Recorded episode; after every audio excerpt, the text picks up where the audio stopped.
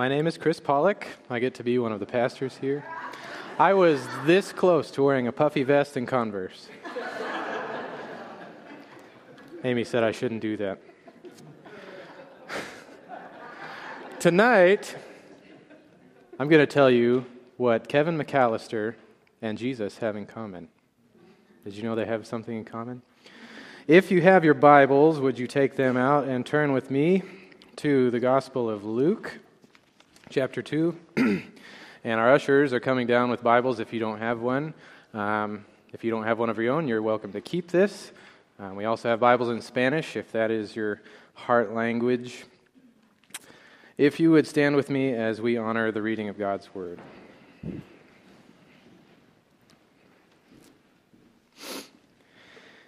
Every year, Jesus' parents went to Jerusalem for the Passover festival. When Jesus was 12 years old, they attended the festival as usual. After the celebration was over, they started home to Nazareth, but Jesus stayed behind in Jerusalem. His parents didn't miss him at first because they assumed that he was among the other travelers. But when he didn't show up that evening, they started looking for him among their relatives and friends. When they couldn't find him, they went back to Jerusalem to search for him there. Three days later, they finally discovered him in the temple, sitting among the religious leaders, listening to them and asking questions. All who heard him were amazed at his understanding and his answers. His parents didn't know what to think. Son, his mother said to him, Why have you done this to us? Your father and I have been frantic, searching for you everywhere. But why did you need to search? He asked. Didn't you know that I must be in my father's house? Another translation says, Didn't you know that I must be about my father's business? But they didn't understand what he meant. Then he returned to Nazareth with them and was obedient to them, and his mother stored all these things in her heart. Jesus grew in wisdom and in stature and favor with God and all the people. This is the word of God for the people of God, and we say together, Thanks be to God. Please be seated.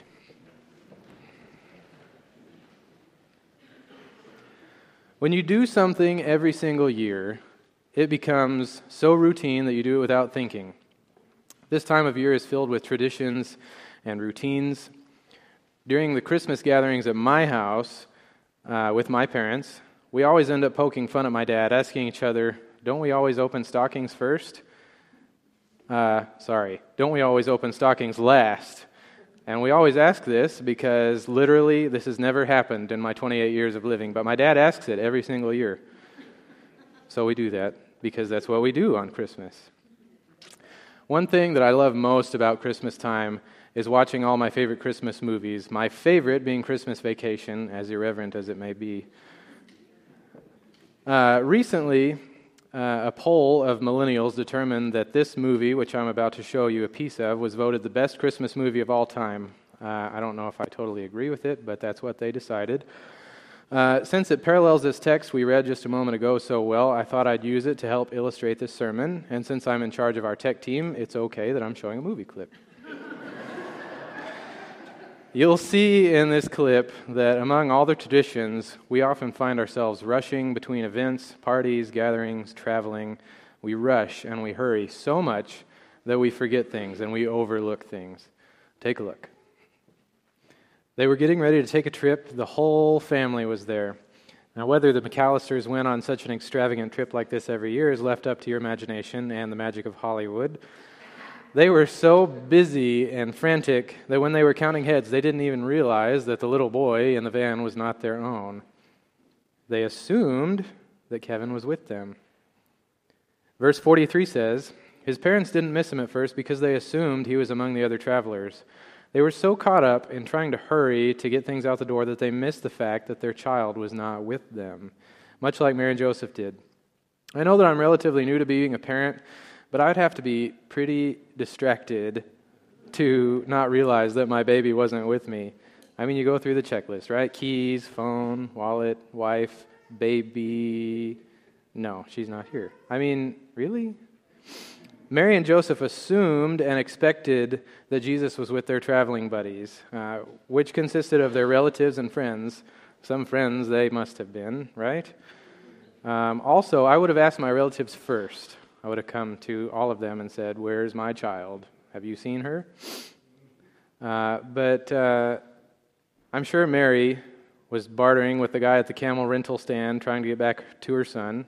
She finally ended up on a cart with a bunch of traveling sitar players on her way back to Jesus. I'm taking a few liberties here. Is that all right? Now, uh, I know personally what it's like to be separated from your parents, and I only get to tell you this story because my mom is here and I can't let her live it down.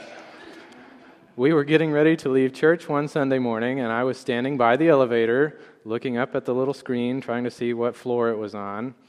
And uh, my mom and my sister were there. And then I turned and looked down, and they were gone. Uh, just like that, my mom abandoned me. so I went into panic mode but because I was a perfectly level headed and thinking on my feet five year old, I went to the security desk and I showed the cranky old man a picture of my parents in the church directory. and uh, just as soon as he began to dial our home phone, does anybody still have those? I know a few people that do. Uh, as soon as he started to dial that, my mom came running up to the security desk, just like the dad in the story of the prodigal son. She was worried to death that she had left her one and only son, her favorite child. this must have been how Mary felt. I think my mom is still recovering that, mainly because I won't let her live it down 23 years later.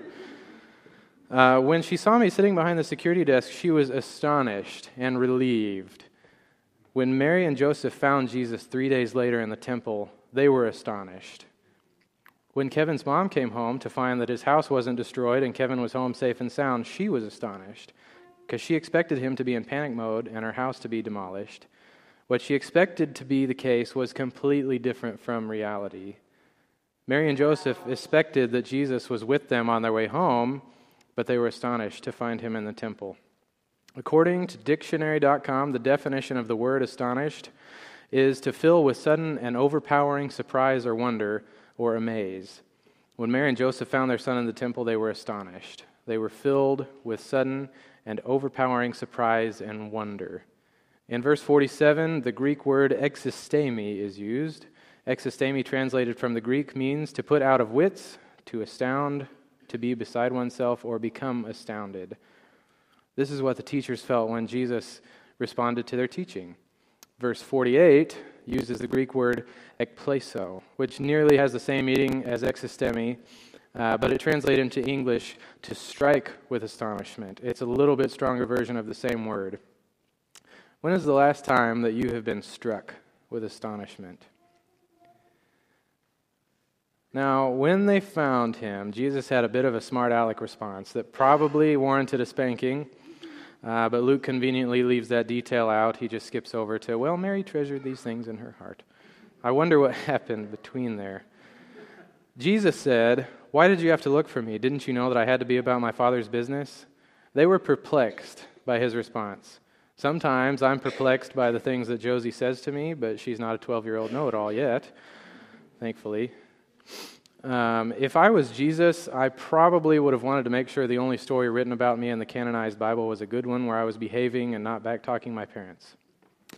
Jesus reveals to us in this text that he was, even at such a tender age, showing up in the ways and the places in which we need him and not in the ways we expect him to.